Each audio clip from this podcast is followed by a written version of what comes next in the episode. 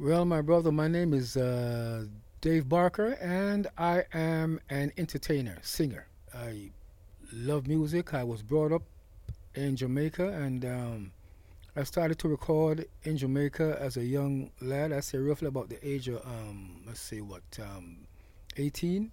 Coxsone Dodd Recording Studio, first studio, and um, I also recorded with uh, at, at, the, at, that time with Glenn as, as Glenn and Dave. And uh, where, where my background is concerned, I, am just a lover of music, and you know, loving, uh, love to meet uh, good people and uh, and enjoy life, and uh, that's that's that is just me.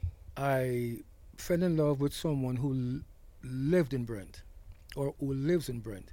So we came together here in Brent. I um, and started started living together. And that's how I managed to come in Brent.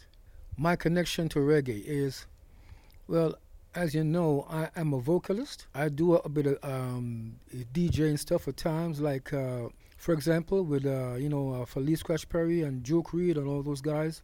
For example, um, I had a tune called um, Shocks of Mighty. This is upsetting. Shocks of Mighty hit me back. And of course, the big number one hit, Double Barrel. I am the Magnificent. And also, apart from that, I am also a singer.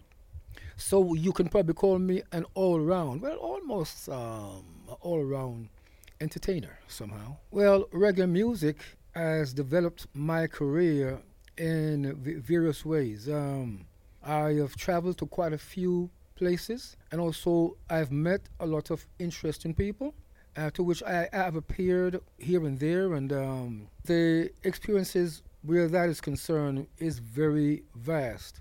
You know, as you travel, the good and the bad, and of course, doing live shows, it brings joy to, to you, and sometimes it's very surprising to see the response of the crowd, which help to enhance my uh, capabilities or uh, what you would call uh, ability. It gives me a very good feeling, and you know, at times it makes you feel like someone special. Now, oh my, how do I think my music has contributed to Brent? I don't know. Um, I haven't really sat down. I haven't really sat down and thought about that. Living here in Brent, and at times when I venture out on the road, uh, going here and there in Brent, people at times suddenly re- re- recognize me. They suddenly recognize me as I go to and fro, and they will shout from across the street, "Hey, Dave!" And they did gladly and happily come up and talk to me, and they would um, tell me about the music and the musics I've done over the years, and they would shake my hand and tell me how much they like it and how pleased they are to have met me. So to me, it seems I have helped in contr- contributing quite a bit somehow. Well, how do I experience reggae music today in Brent? Well, there's times when I listen to the radio and I listen to various reggae stations. Also, there's times when I put my stereo on and I play some darn good reggae music. Plus, when I venture out at times to various clubs, you know, I listen to the music and at times even driving in, in the car, you know, the driver might have uh, uh, have a CD playing. It, it varies all over the place. Well, how do I find uh, uh, how do I find out about reggae events? It's normally friends who call me and tell me about it. You know, they will call me and say, "Dave, man, there's a, uh, a nice gig going." You know, and I mean, I mean, guys like Winston Francis, uh, Dennis Alcapone, and so forth. They would call me and let me know. And sometimes I would skip through uh, this thing called Facebook, and I would see various shows being advertised, and I would probably get if I needed to go and I want to go, then I would I would make contact with Winston Francis, Alcapone, and those guys, and we would somehow find find ourselves there. Uh, the type of music I would listen to growing up back home. Well, it was a combination of both. You see, back home then, the radio stations used to play a lot of rhythm and blues. Um, came from the states. Uh, the Platters, the Drifters, the Impressions, uh, Smokey Robinson, and the Miracles, Chuck Chuck Jackson, James Brown, and the list goes on and on. And I would sit by the radio. My family, we, we used to have a thing called Rediffusion. You know, and I would sit by the radio and listen to all those songs. And then there came a time when my family could afford to buy a normal radio. And I would tune into a station called WINZ. This is an American soul station. Now, back home, the radio stations in Jamaica, which was uh, JBC and RJR, they used to play a lot of soul music, plus also at times calypso, and of course the reggae. So I was um, in tune with all these wonderful music being played, which helped to enhance me and, and made me feel good. And I just want, wanted to sing. You know, I wanted to sound like these guys. Do I have a favorite reggae track? Toots and the Maytals. Oh, baby, you don't know, you don't know, you don't know. I can't remember the, the name of that one, but um, there's there's quite a few. Um, take your time, uh, by Mr. Hopeton Lewis. Take your time, take your time, no need to hurry. the song is called "Take It Easy," and there's loads. Oh boy, I can't remember them right now, but there's loads. Well, one of the first records that I purchased uh, that wasn't done until I reached here in England, because back home I never used to buy any music. But when uh, when we came to England and I after after a few years, I settled uh, with my family, and um, then I started to. Well, actually, at that time, I was also working after a while at a place called John Barnes in Finchley Road, and then every weekend, payday, I used to go to the record shops and buy albums and all kinds of music and take home. Why do I think reggae music has influenced others? Well, I think it has influenced them in a very big way um, because every one of these people I meet, the first thing, one of the first things they always talk about is how they love the reggae music. And they also show me at times that hearing the reggae music and loving it so much, it has helped them to branch off from that to a sound of their own, which to me is fantastic. And I mean, really, uh, this reggae thing, man, it has, it has, as you know, my brother, it has captured the whole, the whole entire globe. I mean, I've been to Europe and all that, and I'm amazed when I go to Europe and you see uh, European bands, you see and hear them playing the reggae music. You just have to close your eyes. And it sounds so real. You just have to close your eyes. You, you think you are back home in Jamaica. It shows you how the reggae music has this great impact and also influence on the whole entire globe. Our businesses and culture support the reggae music. Well, I don't have much experience where that is concerned, but all I can say is that um, if I go to the barbershop, man, you hear them playing the reggae music. If I go to uh, the West Indian uh, takeaway food place, you hear them playing the reggae music. And now, I mean, especially now, you go into some of these major stores, you hear them also playing the reggae music. And it seems everywhere you go, you hear people just playing the reggae music. And I mean, to me, that brings joy. Uh, it's also a fantastic and beautiful thing. So I'm saying that with all the establishments or most of the establishments playing the reggae music, then I think that is a really a wonderful vibration where businesses is concerned. Reggae music influencing me as a person. I don't think it has uh, that much. I mean, what the reason why I say this is because I am me and I follow how I feel. But I mean, where the reggae music is concerned, when I go places and I meet people and they excitedly approach me, it makes me feel good. And because guess what? You know, the reason why I also say this because I don't take myself that seriously, you know, as a singer and as an as an and as an artist.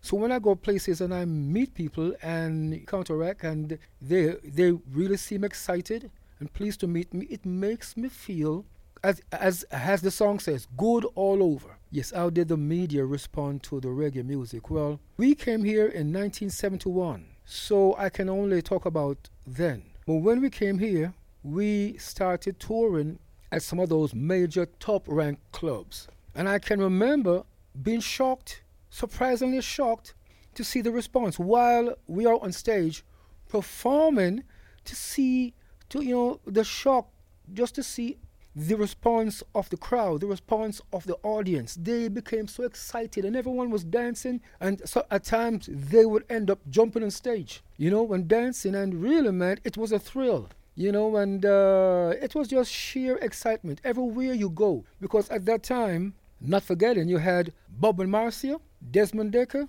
the Pioneers, just to name a few. And, also, yes, Mr. Nicky Thomas and Desmond Dekker and the Aces. And at times, we would all be on the same bill, the same show. And the response of the media and the crowd was fantastic.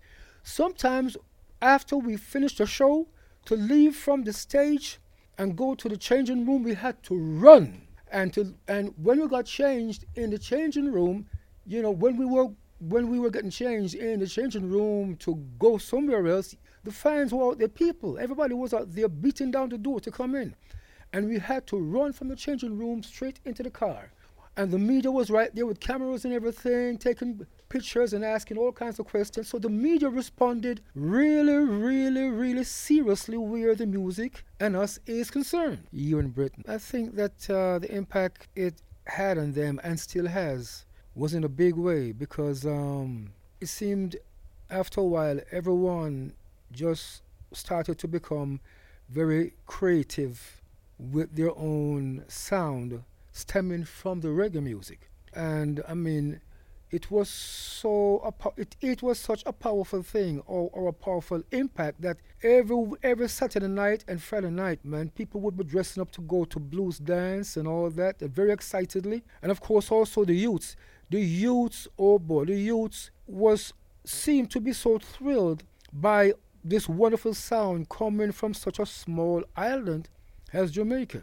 And I mean, in also meeting us, the artists, they would tell us, oh man, how they love the music and you know, they want to form their own band and things like that, and they want to be just like us.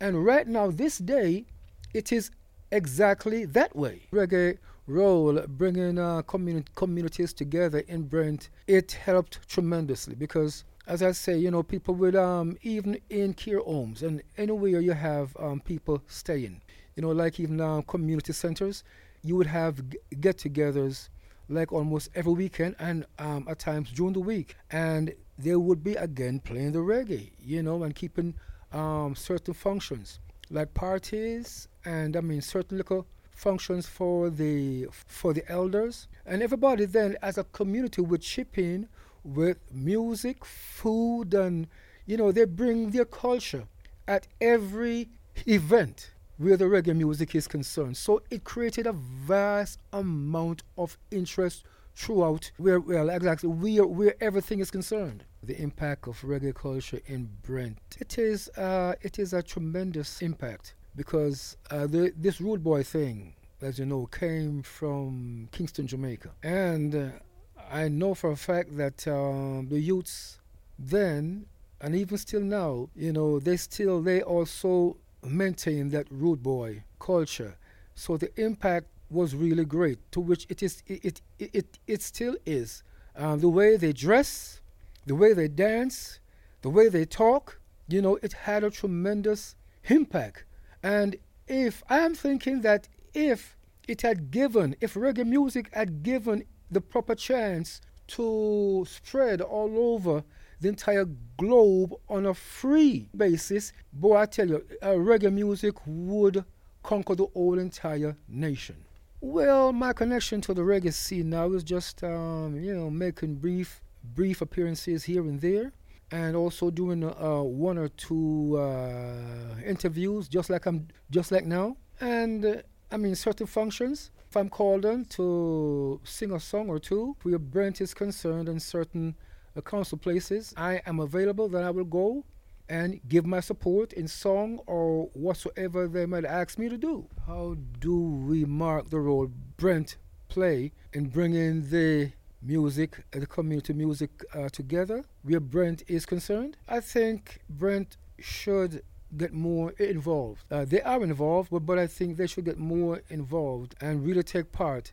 Um, help in setting up certain functions and so really supporting the music, to which I know they are really trying to do now. But I, I'm also saying that if they continue to do this, then there will be a wonderful growth where the music is concerned and where the community is concerned. And I'm also thinking that that also can help the community getting together as a community. And where communities is concerned, it can also spread to other communities as well. The role Brent played in in developing the reggae music all over the world. I'm not really entwined with um, Brent as such to know what they do from what they don't know. I, I from what they don't do. I um, I have some knowledge of what they are doing now, but I'm saying that where the reggae music is spreading all over the globe, I think it mainly has to do with the major recording companies, to which at that time Brent never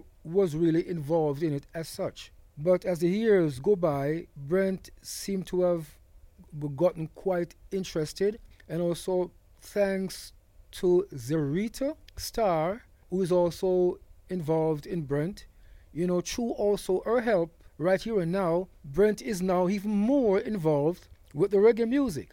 And with Brent being involved with the reggae music now, you know, I think that it can be taken further and further into the world all over the globe, you know, um, with their help and also with the record companies.